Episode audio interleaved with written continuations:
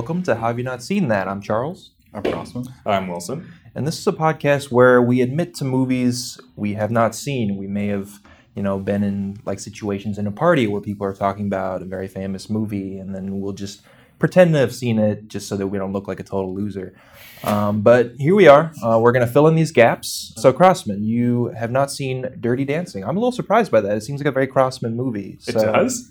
It, it feels like it's very 80s, right? Okay. So, like that, that seems like a very Crossman thing, right? is- So, It is why very don't you- 80s. Yeah, why don't you tell us about Dirty Dancing? Sure. Dirty Dancing is set in the 60s? 63. 63. Our main character, Baby Houseman, is on vacation with her family. She's on a week long vacation. They go to a Catskills like resort.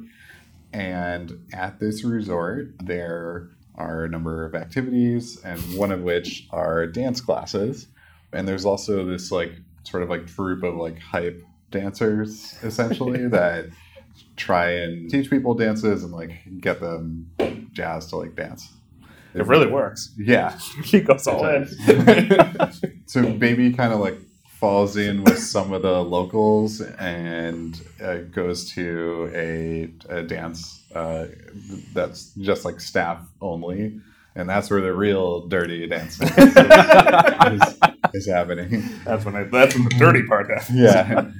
So yeah, she kind of falls in with the staff and befriends uh, this one character. Uh, he's a cousin of the character that's played by Patrick Swayze, who's kind of like the lead male dance teacher at at this resort. And him and his dance party partner kind of like show up to that dance, and um, she's sort of like coaxed onto the dance floor by Swayze, and but then he's just kind of like kind of leaves her, and and we, we sort of like advance to the next day. The our, our main character is being accosted by this kind of like really normie Future uh, doctor. yeah, future Ivy League doctor, um, who's like kind of taking her behind the scenes, and and while this is happening, she sees uh, Swayze's dance partner, um, who's like crying in the corner corner of like the kitchen of, of this resort. She goes and finds her friend and Swayze, and they come to help her. Turns out that this character is is pregnant by one of the other staff,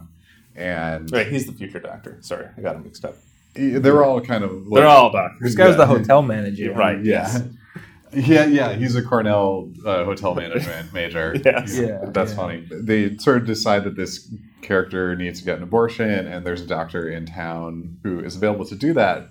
But the female dancer, I'm forgetting the character's name, is is unable to. Penny is unable to have an abortion because there's like a big dance presentation at like another resort that she needs to attend to like get her full summer salary.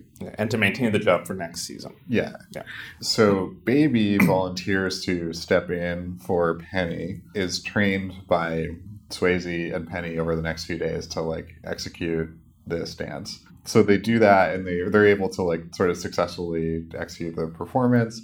Uh, and when they get back, it turns out that Penny's doctor was you know, because it was like kind of like a back alley abortion situation. She's in like great medical peril, and baby goes and fetches her father, who's played by Jerry Orbach, Also, a doctor. also a doctor, and is able to to save Penny. But Jerry Orbach is sort of misled and thinks that like Swayze's the father and not the sort of like scumbag Ivy League kid. The uh, the Swayze character and Baby start to have like a romantic. They develop like a romantic relationship, but um, then there's there's like this like really minor kind of throwaway moment that like people around the resort have been getting robbed and they think it's Swayze's character. The manager of the hotel goes to like fire Swayze, but ba- baby steps up and says like no, like she had spent the night with Swayze and so she knows that like he wasn't the robber. Swayze gets fired anyways, even after baby is like sort of admitted this in front of her family, which in the 60s would have been like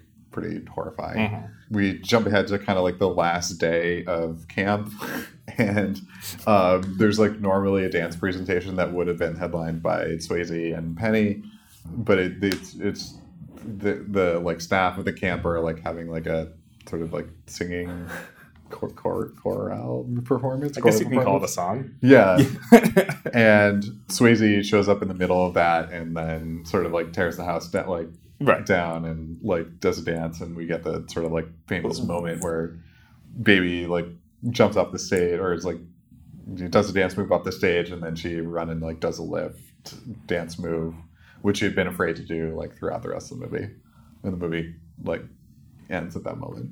Right. And he like reconciles with Yeah, yeah. Orbach and Yeah, yeah. Orbach in in a funny way kind of like finds out that the the father is actually the Ivy League kid, and he apologizes to Swayze. Yeah.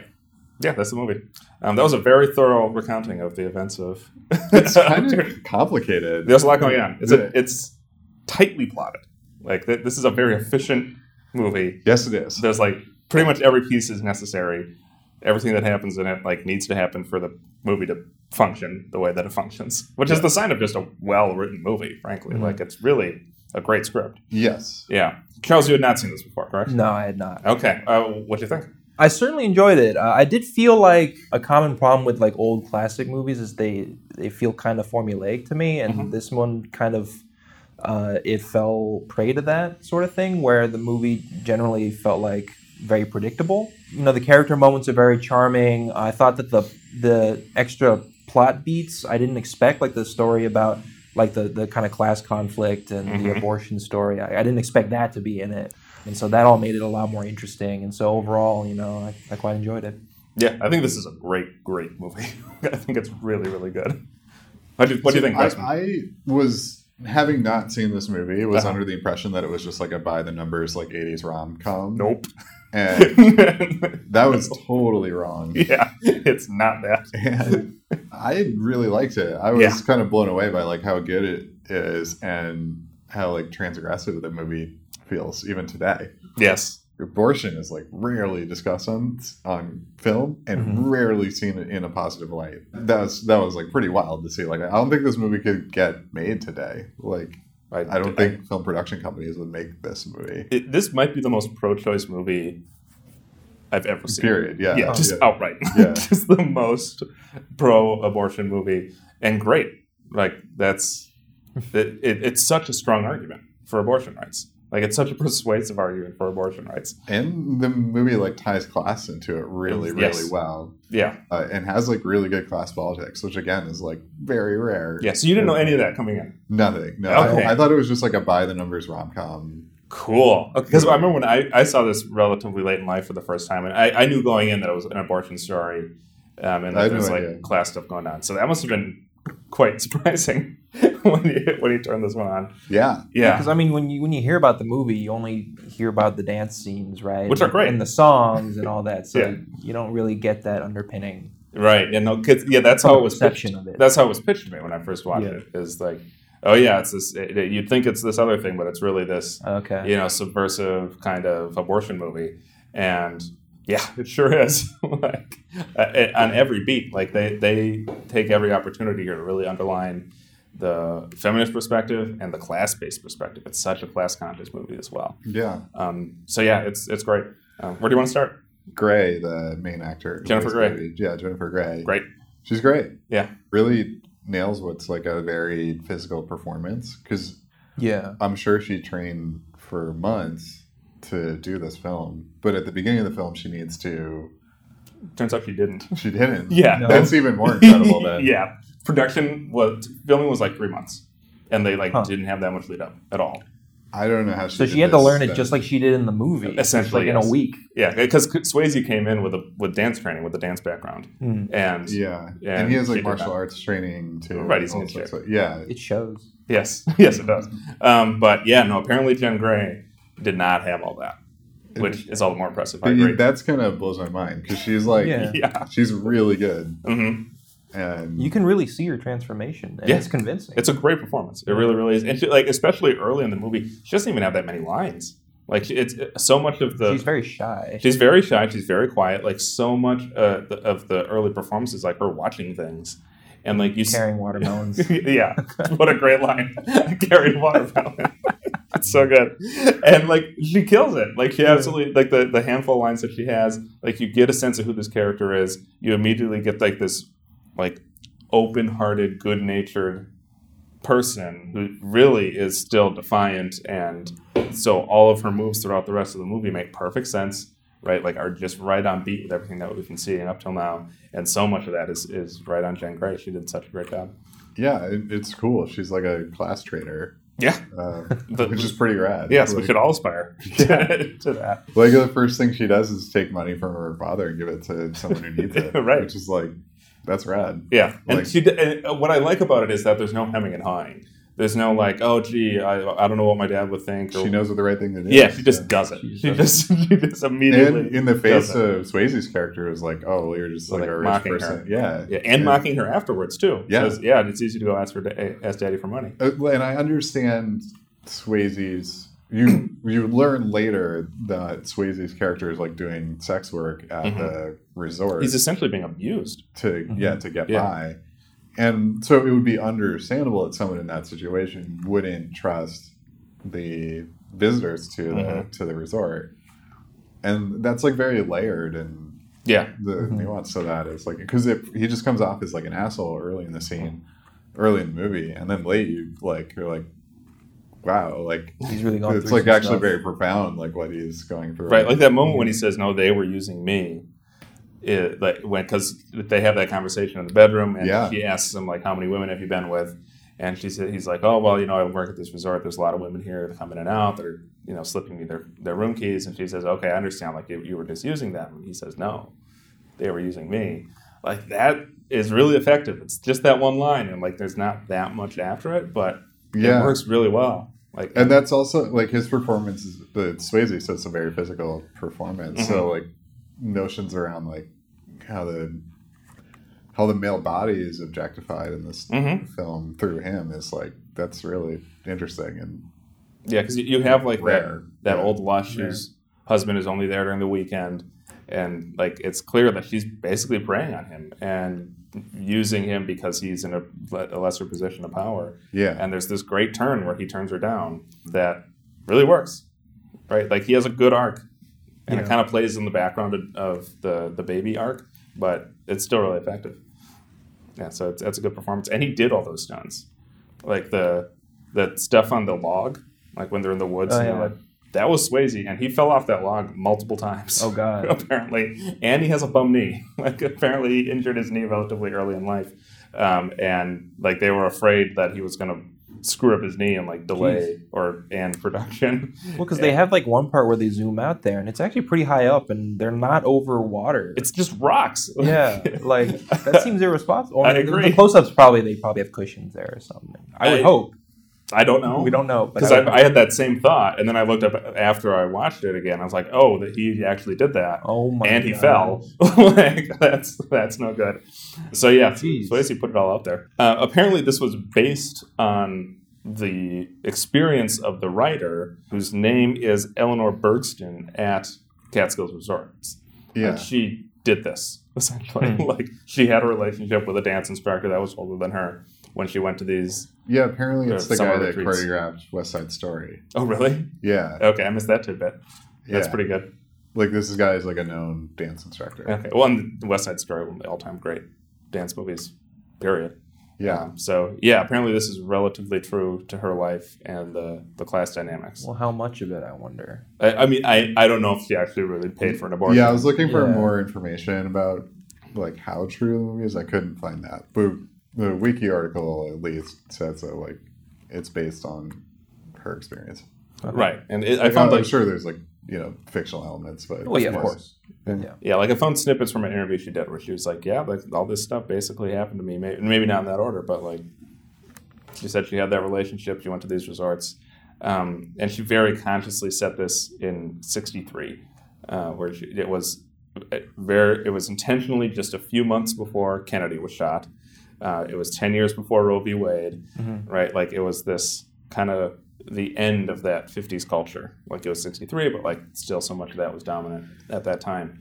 And she was very conscious of the, the period that she was placing this in um, and the anachronistic music that she that, that they ended up choosing. Yeah, that I wondered stood about out to me because like some of the music is like not music that you would attend like immediately think of as like dance music. Mhm. There's like a lot of like almost surf like it's a rockabilly Mhm. soundtrack, Yeah. Yeah. and that was funny. That came out. I was like, why are they're dancing to this? Like, there's a few moments where I was like, that's the funniest song to like. It's kind of a late '50s sort of feel, though. I Yeah. guess, right? But they also have songs that are just like made for the movie, and thus we associate them as '80s songs. Right? Yeah. and that was kind of funny to hear them playing. Well, yeah, t- uh, uh, I had the time of my life, like the song that won an Oscar Yeah. for this movie, uh, couldn't have been made in '63. Like Right. the, the sounds that that song uses Yeah. were not possible with the technology that was available in 1963. Yeah, but the ear- the earlier songs are just like rock rockabilly yes. songs. Yeah, Yeah, many and of it's them. funny to see them like dancing or something. of. Yeah, and they kill it. Like it's like let's talk about the dancing in this movie.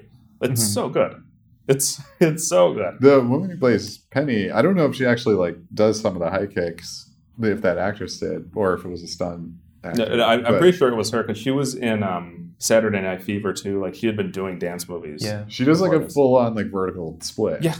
which is insane. yeah, it's incredible. Like, there's like maybe like twenty people in the world. that Not a lot. that. However many it is, it's not a high number. Yeah, Um, and it, it's riveting. Like every single dance sequence in this movie is just great. And it's another example. Like we talked about this when we watched um, Singing in the Rain and, and movies like that. Like you just put the bodies in the frame and watch them do the thing, and that's all you need. And like most of the I time, mean, it's just straight up stunt work, right? Yeah, as that's we've been exactly- saying, it's it's like watching Bruce Lee. Yeah, it is like that, and it, it, it's like that carries so many scenes, and it's so good here. That opening number with Penny and, and Johnny with the Swayze character is fantastic, Yeah, yeah. It's- I wasn't.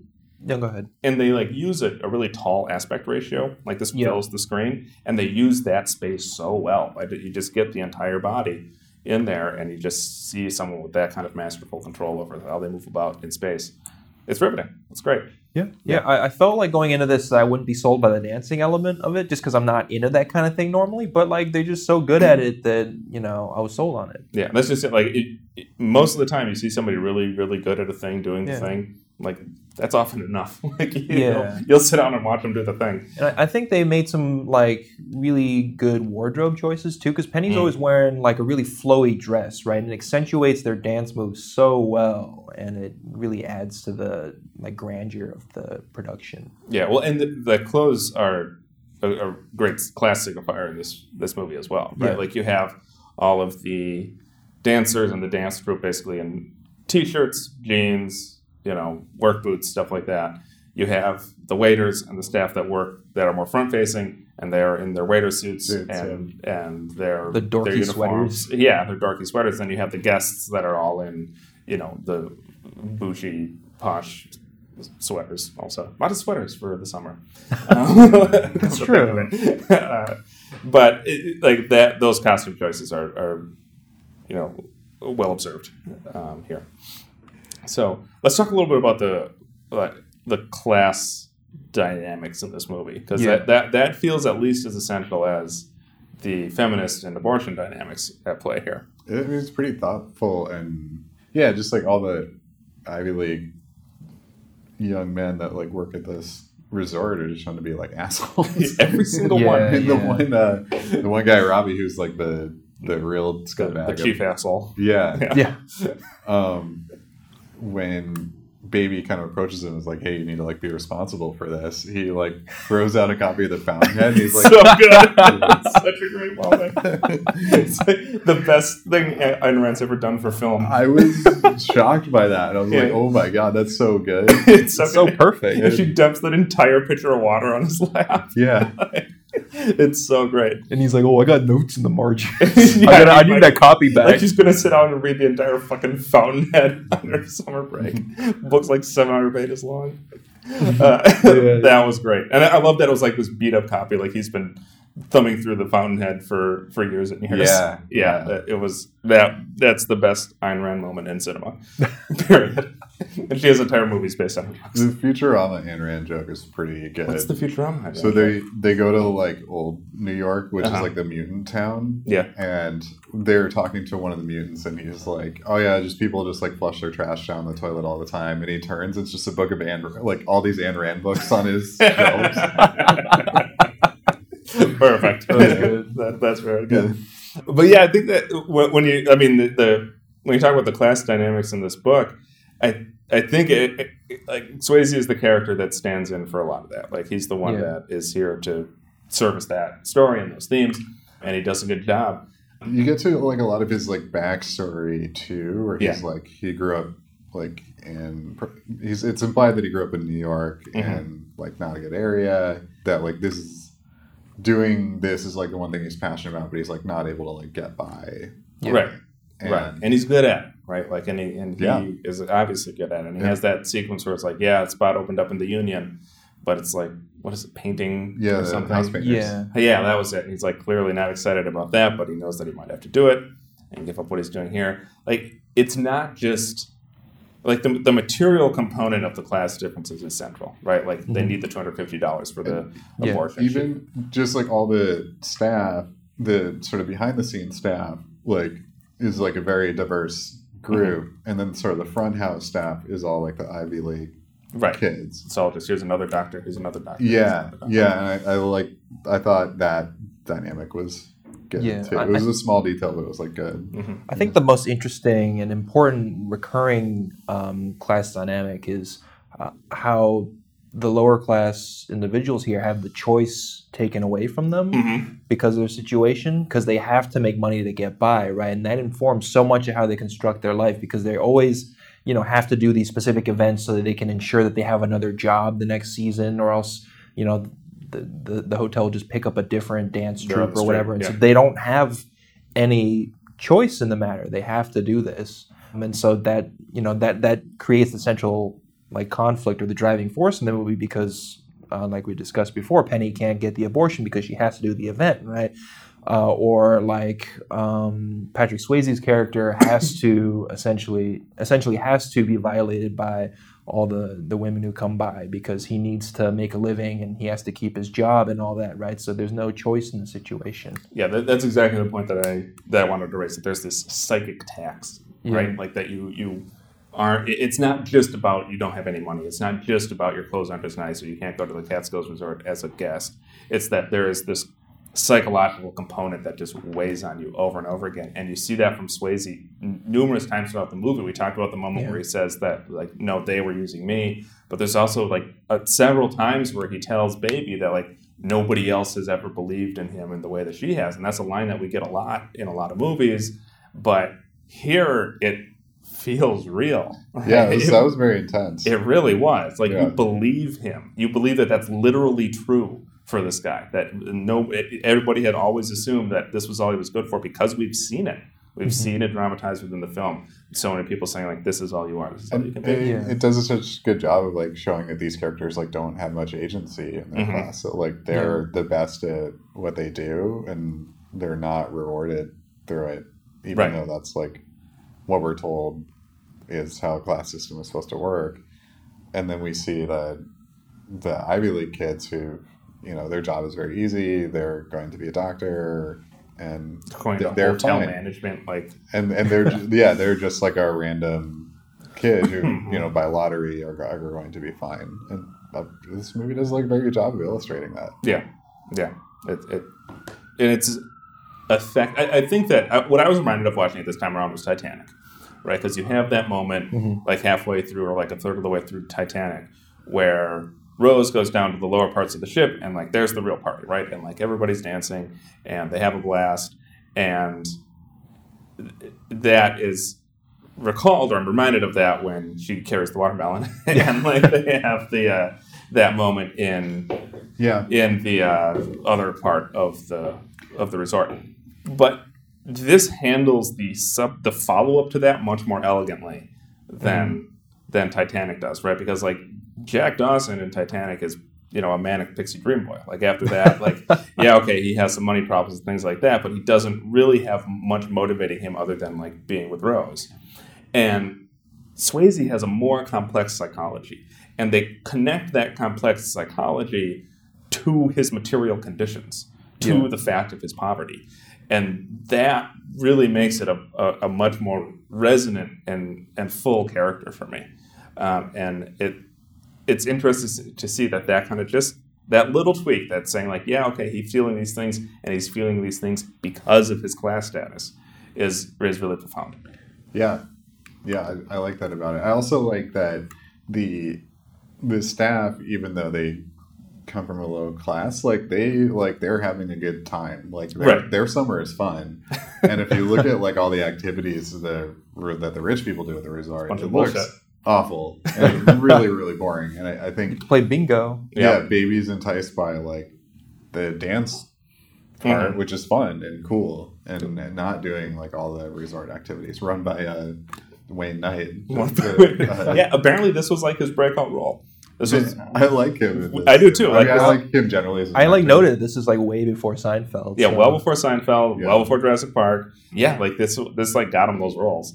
So and he's like a he does a really good job of being like a corny summer activities comedian. Oh, yeah. guy. Yeah, who's like, just trying to be like overly wholesome and really cheesy and really all that. small role, but good good role. Yeah. good role indeed. Um, and one of the things I think that's a little bit more understated, but still certainly present here in terms of like interpersonal dynamics. Like this is a Jewish movie in a lot of ways, right? This is a Yeah. this is a Jewish resort, and Jen Grey like they never state it, but like Jen Grey presents as Jewish. It's called Kellerman's. Like all of the go- the guests tend to have these very stereotypically Jewish names, and Patrick Swayze's a Gentile, right? Like he, he was originally written as Italian, and they wanted to cast Billy Zane. Speaking of Titanic, but they found out he couldn't dance, um, so they, they seriously, so they switched it to Swayze and Irish. But I think that there's that racial dynamic that that's Mhm. part of the reason Jerry Orbach is not super thrilled about um, his daughter being involved with with Johnny Castle. Um, is that yeah okay he's not making any money yeah he's the help but he's also the, the Irish help and I, I in '63 that's going to be a little bit more significant than it would be now and Yeah, I guess I don't know when that tapered off. I mean it was. It, yeah, there, there wasn't a, an end date. We're no longer, yeah, but we're no longer racist against like- the Irish. Yeah, there were like Republican ads against the Kennedys, or like they're controlled by like the Pope. Yeah, Uh, yeah. There's and they were like out about it. yeah. It was Like, th- there's there a was Strong, explicit like, anti-Catholic. yeah explicit concern that he would take orders from the Vatican. Yeah. and like, well, that, that okay, because I just well, associate that with you know like the like 1800s or early 1900s immigrant stories and all that, right? But I, I didn't know how long that extended until. yeah, because it Uh, was like yeah, it's pretty recent. Mhm. yeah because it was it, it's so strongly associated with Catholicism Yeah, and like the, the wasp dynamic was very present and there especially in upper upper middle upper upper middle class jews like staying within the tribe like was still a thing especially if you're going to resorts like kellerman's and the catskills um, so I, it, they don't explicitly state it and they never really they never explicitly state the word abortion either um, but i think it's there i think that's part of what's going on here right and there's a reason they cast jen grey right like she is she presents as jewish right like she I think that's important here. Jen Grey and Swayze did famously did not get along Oh, yeah. making this movie. Um, They were um, so so the parts in the early part of the montage are more accurate. Yes, yes, He's like really rough with her. I'm like, how are they gonna fall in love? He's such a dick. yeah. Th- so that um that sequence where they're supposed to like pose at the end and she, she like lifts her arm up over her head and she keeps laughing. That was not scripted. Yeah. she was, that's part of the reason Swayze got so upset with her. That's her. such a good scene though. Eh, right, is that they that wasn't supposed to happen. She was just ticklish. So like That also seems like a normal reaction because that like move is so like cheesy and I, melodramatic. I all agree, that. and like that's why it ended up in the movie. and ticklish. yeah, um, but apparently it was because she was ticklish, and apparently Swayze was actually upset with her because they had to keep running through takes of this, and he was just like a professional or whatever, um, which I thought was was very good. Uh, they had worked together previously um, in Red Dawn; they were both in that Oh. movie, and that does not hold up. yeah, they didn't get along there either, um, and they had to like really work to convince each of them to work with the other one again in, in this movie, um, and it, apparently it took some work.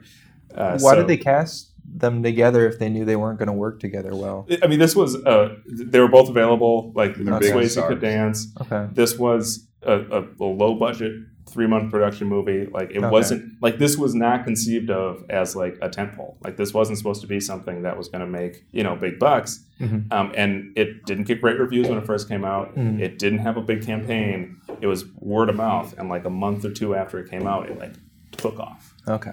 And It was So, yeah. huge too. it was a it was movie. huge. Nobody Yeah. thought that this was going to be nominated for Oscars, and it was nominated for several. Wow. and won one. um, so yeah, like this this movie was not pegged to be a big movie, and it was. Um, so they told them like, look, it you'll get paid. It's three months. You know, like you can talk me into that. Like deal with this guy for a while. It's fine. and and here we are, like still talking about it. Well, nearly I forty remember there's a funny story on This American Life where this guy who's like a, you know, wants to be a screenwriter and he writes, he's like inspired by like the Cuban Revolution and he writes this like kind of Romeo and Juliet story, but like set amidst the like backdrop of the Cuban Revolution.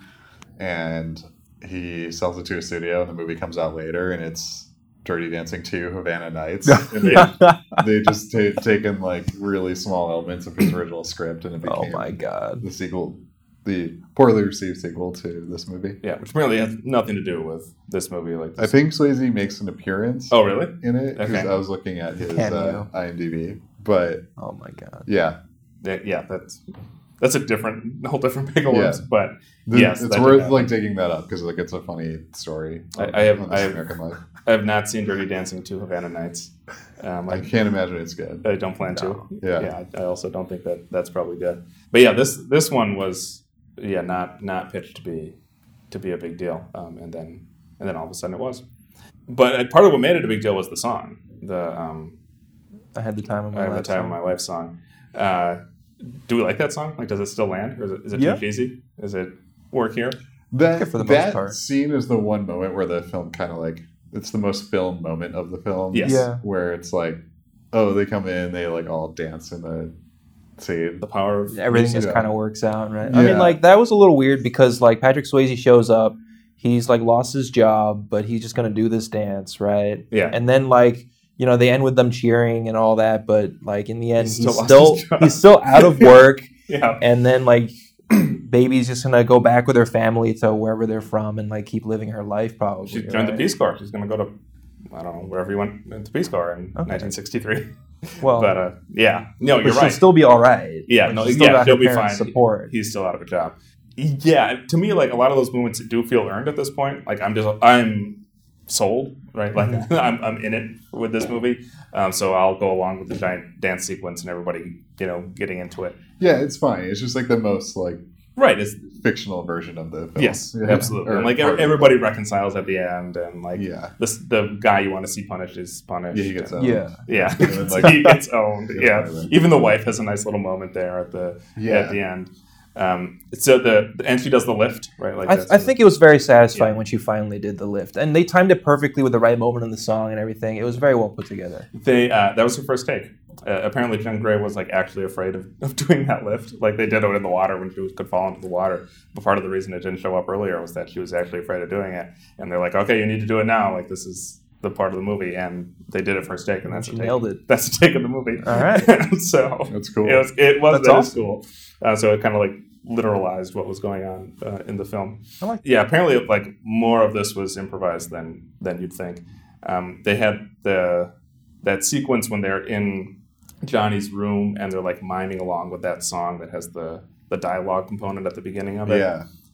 that was not in the script. Oh yeah, Yeah, that, that was just like them warming up to like get into character, and the, the, they were filming just like incidentally at that time, and Yeah, and that's it works. actually really good. it's so good. yeah, it works really well. Yeah, and it, it really sells the characters well, and it sells the relationship well. I, I, I like that one a lot, and I think a lot of people do. But yeah, it works really well here. I, I'm into it. I also really like the Hungry Eyes song. That, I think that also made it successfully out of this movie as well. Yeah. I, I heard it so many times just outside the context of this movie. I think it was already a huge hit as well. Um, so it's impressive that this movie could vehicle two songs. Yeah, well, it, just the, the whole soundtrack here is good. It's just, Yeah. it's just one good song after another, uh, really well put together. Um, so yeah, like I, I agree. Um, any uh, other thoughts on on Dirty Didn't- Dancing? Isn't don't they reference this movie like really heavily in um, Love Actually? Like they actually like recreate the, the Huh. Scene. Is it Love Actually or is it the um, uh, Emma? Not, not Emma Thompson. I haven't Stone. seen. I haven't seen Love Actually. Emma Stone and Ryan Gosling, not Love. Oh, Land. uh, Crazy Stupid Love. yes, I think it's in that. Yeah, Yeah, I've seen. Really, I don't, I've seen That that one. I don't remember this, but I also had not seen Dirty Dancing, so I wouldn't have gotten the Okay. reference if it was there. Yeah, so I knew the reference from that. Yeah, Crazy Stupid Love. yeah, that's the one. The pre La La Land, La La Land. yeah. Yes. Yeah. What do they do in that one again? Uh, they they recreate the scene, but kind of they reference it like in the movie. They're like, "Oh, we want to like I want to do the like dirty dancing lift. Can you?" I think it's, it's like a it's a romantic moment between like Ryan Gosling and Okay. Stone. Is it just when like she goes over to his place the first time I, they're about to bone? I think so. They're like I in- haven't seen the whole movie, so Okay. Like, it's a very long movie for what it is, but I remember liking it a lot actually. Yeah, I mean, you know, when you put two charming actors together, you probably get something something good out of it. But that does speak to like the longevity of this movie.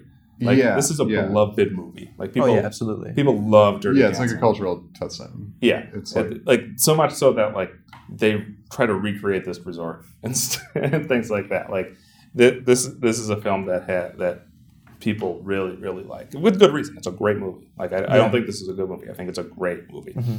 Um, and I, I think that that's it, it, it's such a good example of like organic filmmaking, right? Like this, it didn't have the um, or, or organic fandom, I guess. Like it, it didn't have the big marketing backing. It didn't have a lot of money, and it Mhm. was just like word of mouth and saying like people Yeah. telling each other that yeah, you got to go see this movie. And now it's this huge cultural landmark with multiple lines that people are going to be able to identify. I feel like I've heard nobody puts baby in the corner referenced a lot. Oh, I don't absolutely. remember where, but like all the time. yeah, it's referenced in comedies and Okay. All the time. Yeah. that- so that's the most famous one, definitely. Which apparently Swayze didn't like. He, he thought that he would have a hard time delivering that convincingly, um, and he saw it in the final product. it does seem a little silly. It is a little silly, Yeah. right? But the movie's a little silly, right? Yeah. Like there, there is something like exaggerated about this, right? Like there's Yeah. a larger than life quality to this this relationship. Um, but there's that line, and then the "I carried a watermelon" line. Yeah. it will get a reference now and then, which is I've the not heard that referenced actually. That's the funniest line in the movie. Why are those watermelons so long? I have no idea. Why is that dude attempting to carry three watermelons at the same time? You got to do it in one trip. That's how dudes do it, right? right? But like they, they don't even like explain what they're doing with them. He just like yeah. he brings just- these watermelons up, hands them off, and like that's it. No more watermelons. I assumed that they were gonna do like the frat like vodka. Right. I thought yeah they were gonna make a drink, which I'm sure is what ended up happening. Yeah, Um, but yeah, we never actually see it. He's just like has these watermelons. yeah. Yeah. One thing I was weirded out by is what kind of resort is this? Does this kind of thing still exist? Because like usually when I think of a resort, you think of like a beach or That's like a tropical question. So resort. yeah, so it's a Catskills resort, which has traditionally been like where Jews would summer because it was kind of like a space for them Yeah. because they would not have been accepted at like other Oh, okay. resorts or like not allowed to attend like other private clubs. Mhm. A resort like this, if you had like a, a Jewish Okay, I'd never heard about that. I didn't know that was a thing. That's, Yeah, but- that's yeah. interesting. It's It it's was- not as common anymore. Yeah, it's really fallen by the wayside because of, you know, we're not as anti-Semitic of a society anymore, but uh, but we kind of are. But uh, but no, these resorts have like really don't exist anymore. Like Okay. they've gone out of gone out of business. Okay, I mean they did have the bit at the end about how like they thought these times were going to end or something. Yeah, But- well, and that that's pretty explicitly written into the film, um, not just on the economic level of like it's hard to keep open this giant resort that sees patronage three months out of the year, but also like that that this like we talked about earlier, like this movie was positioned to be at the end the end of things, right? Yeah. Like this is this is a supposed to signal like this is why we abandoned this time, right? And uh, yeah, like I, I think it was effective in that in that sense. yeah, there's a handful of like private resorts in the Catskills still, but it's this is something that's just been like lost to time. There's actually like an interesting photograph series that this photographer did where he like found postcards from these like Catskills resorts and then he went and like found the physical location and photographed them and a lot of them had been like abandoned. Mhm. So you see this like weird, creepy, like abandoned hmm Yeah. resort and then he had it like they were gifts so they would like evolve from the postcard to Yeah. the actual site and it was like weird to see like a sort of gone time Yeah. But on the other the ki- hi- hand, kind of a, you know, here's society advancing, right? Like we don't like th- that. Those kind of Catskills resorts are kind of regressive, right? Like they they a signal that Jewish people are were not welcome in general society and did need an enclave. Like there, there there's value in that and utility in that, but it also is like this heavily stratified, you know, apparatus that propagated myths about class and income yeah and you know, so maybe maybe it's okay that, that those things have kind of fallen away. Maybe that's not maybe they're left in their time. and that- yeah, that's fine. yeah. The exclusivity of a resort by this. Well, I guess that still exists. but- Yeah, right. But you but know, they still would have been like very exclusive. yeah, yeah, I agree. Um, any uh, any closing thoughts on on Dirty Dancing? I had a good time. Yeah, did you have the time of your life? Not quite that great. oh, a time. okay, okay, pretty good time. Yeah. Um, like I said before, I think this is just a it really one probably one of the better scripts that you'll read. Like you want to study um, construction of a story, like this is a good one. Like it, pretty much every beat in this is necessary for the story to function. It's like such an efficient movie, tight as a drum, um, and I think that in, in in that respect alone is worthwhile. But it's also just great politics that we don't see in general, especially not this era. Great performances. This really a fantastic cinema. Really, Yeah, this is a gem. Yeah, yeah, exactly. That's good stuff. Like, there's a reason this one has that that people have stuck to this one. It's great. It's a great movie. Yeah. Okay. Well, we'll be back in a moment with things we've seen. We'll see you then.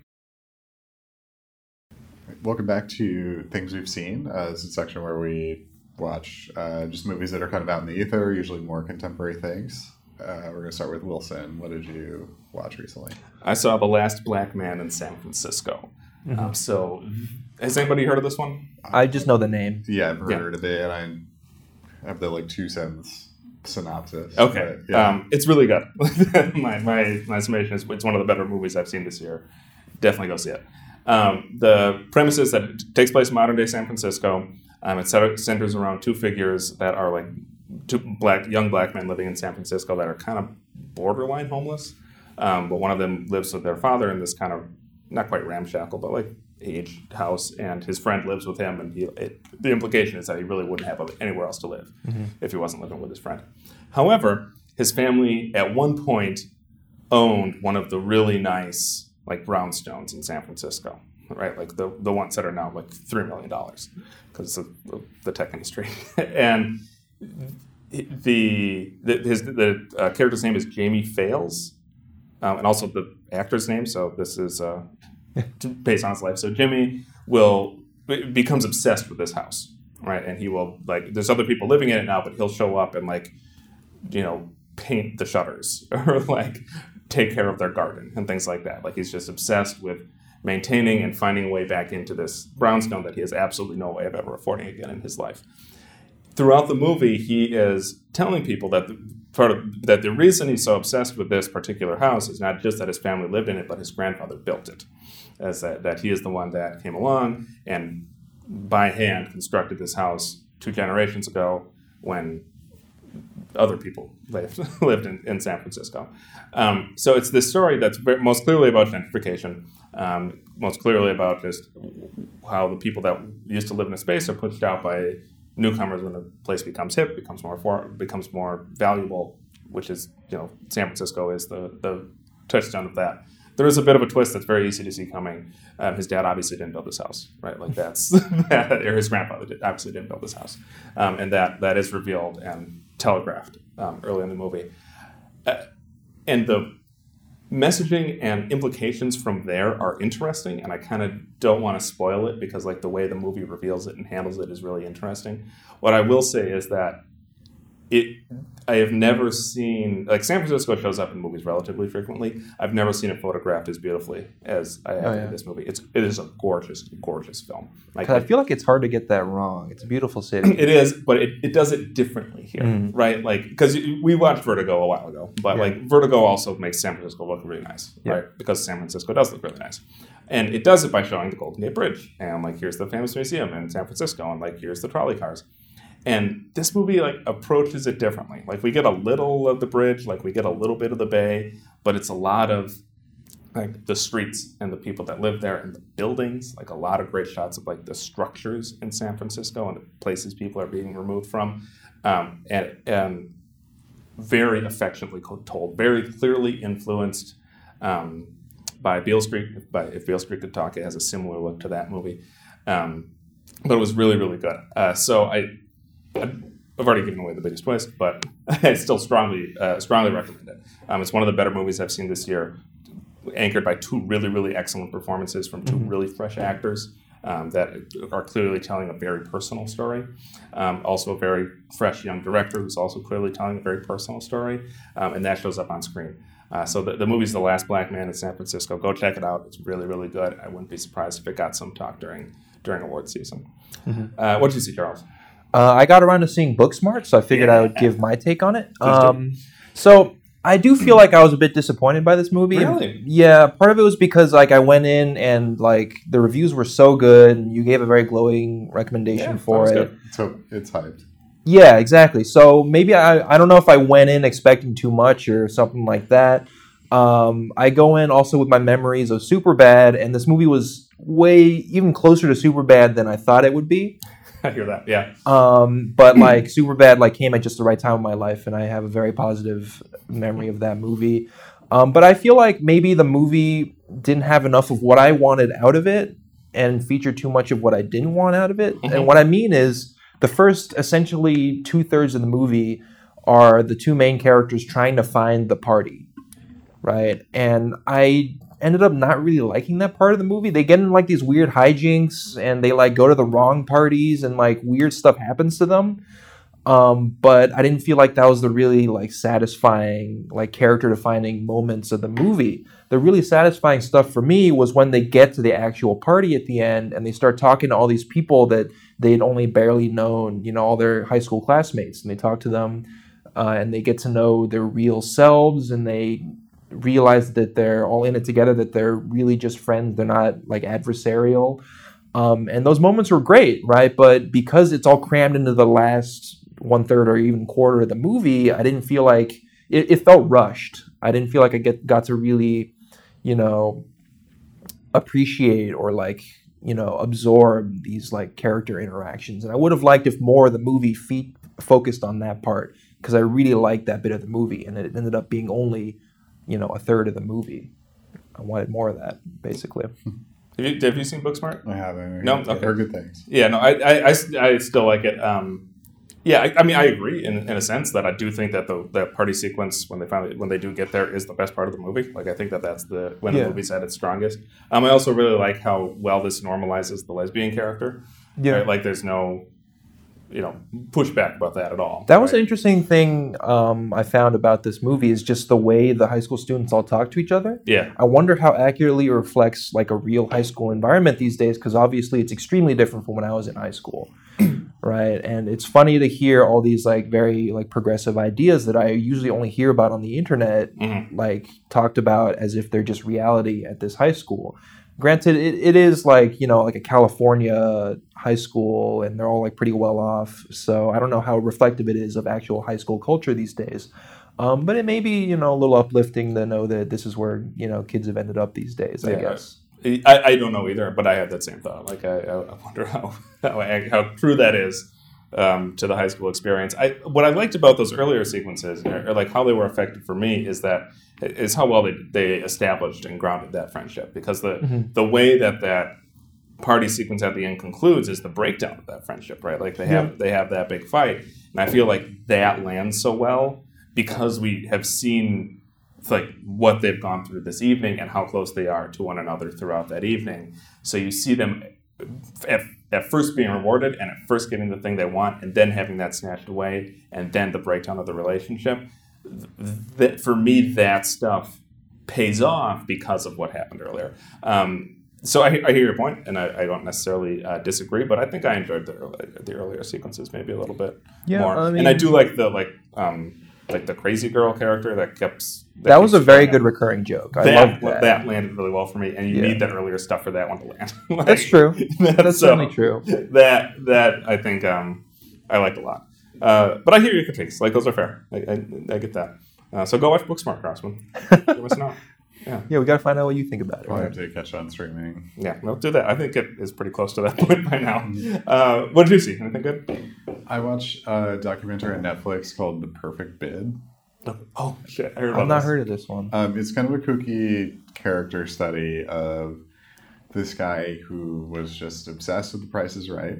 Mm. and he um, in the 80s uh, you know just sort of got really into the price is right and like watched all the episodes and then um, built like a computer program of like the Price is Right that like had the different games and like actual price items from the show in it, and then just started like memorizing all the prices and and uh, the Price is The Right. showcase. Um, and then he finally uh, recounts the story of like the first time that he's able to go. The Price is Right, and he from the audience is like yelling out prices that are like perfect.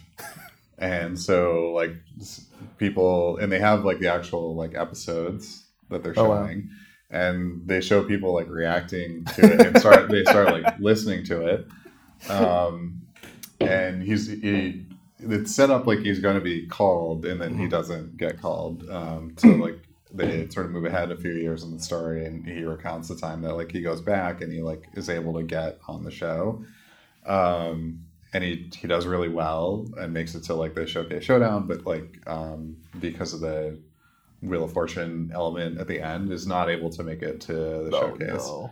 so, um, because of like the old rules of the Price is Right, you're no longer able to. You can never once you've been on the show, you're not allowed to be back back on the show, which a rule that they actually since changed.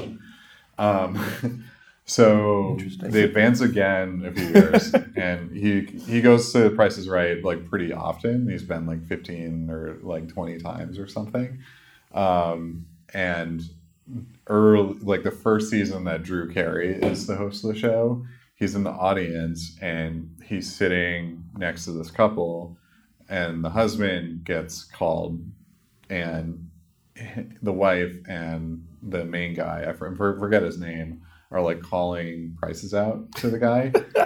and he's just like nailing every every single one. And the guy makes it to the showcase showdown. And th- this is where like the controversy comes in where uh, the couple in real life say that they that the wife like worked out their right or no that the husband had like worked out the prices. And he called this like really wild like $17,983 and like 16 cents like perfectly Dang. and he claims to have like made that bid and the main character of like this documentary is like no like the wife and i were like running the numbers and like he had come up with that number and they like ran it again and he like told the wife and the wife like signaled it to the guy and Wow.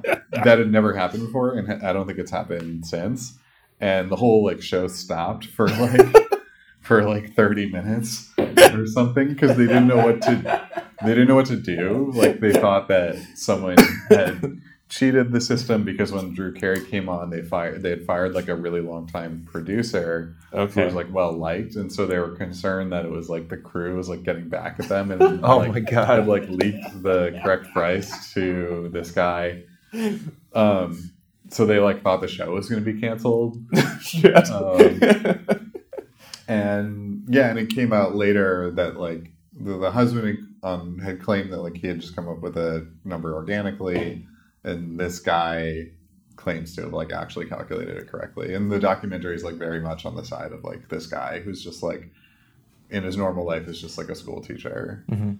and is like the best price is right player in the world. Yeah. I remember um, seeing that clip yeah um, and just how pissed Drew Carey looked.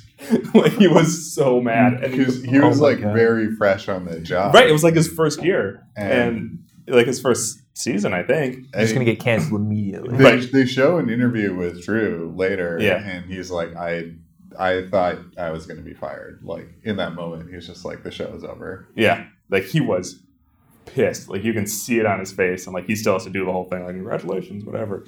And like it's not convincing. like, he, he was not happy. Um, so shit. yeah, the clip because all I've seen is the clip on YouTube, and it's something. Yeah, Yeah, yeah. So it's interesting to like hear the backstory of that. moment. Yeah. Wait, so what happens as a result of him getting that price exactly right? he wins the thing. You That's- win the the thing that's seventy thousand dollars or whatever. You win the stuff. Yeah. Yeah, you win all the stuff. I think you can like take it in cash, um, and you, Uh. like you have to pay taxes on it uh, on it. But you just yeah, you just win those things. And All it was right. like an RV and like some some other stuff. You could- Okay. There's like a grandfather clock in there. Or. Yeah, well, yeah. The it's things, just like those things are always like kind of ridiculous. But yeah, it's just kind of this like small story around someone who's just like really good at this one thing, Mhm. which is like a very American story, I think. like I think we're all kind of like sort of champions in this like really discreet Yeah. way. Yeah. And it's like it seems like that. And How did it work as a documentary? it's it's not perfect. Um, but it's like it's an interesting story and the main guy is like quite the character. Okay. And I think that's why it works. Mhm. Um it's lo- it's like very lovingly made like they Mhm. engage with like the style of the show so like all the graphics are kind of stylized like the price is right set elements which feels like a bit cheeky but um I, I think it's fine it's not like a perfect Mhm. documentary but the story is like interesting and odd and Mhm. It feels like a this american life episode Okay. just like put to film Nothing wrong with that. yeah, Yeah. and it's short it's only like an hour Oh, really? Okay. yeah it's like easy to easy watch All right, cool. yeah. Um, yeah. It's your choice. My pick. Okay, so when we did this soft reboot um, and decided to, you know, pick movies that we hadn't seen before, um, two came to mind immediately that I knew were like big ones that I hadn't Yeah. seen. One of them we've done already, and that was Terminator Two. Yeah. The other one is Inception. Holy shit. Let's do Inception. That's, Oh that's my the next God. one. I would predict that you will hate this movie. I do too. That's why I Oh didn't watch my it in the first God. place. Yeah. Um, but uh, yeah, so that that's the next pick. Um, That sound effect just played in my by- head. yeah, right now. Chris wow. Nolan.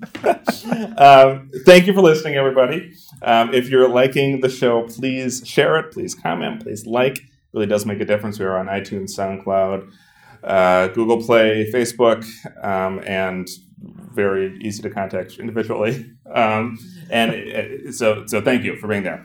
Um, and join us next week for Inception.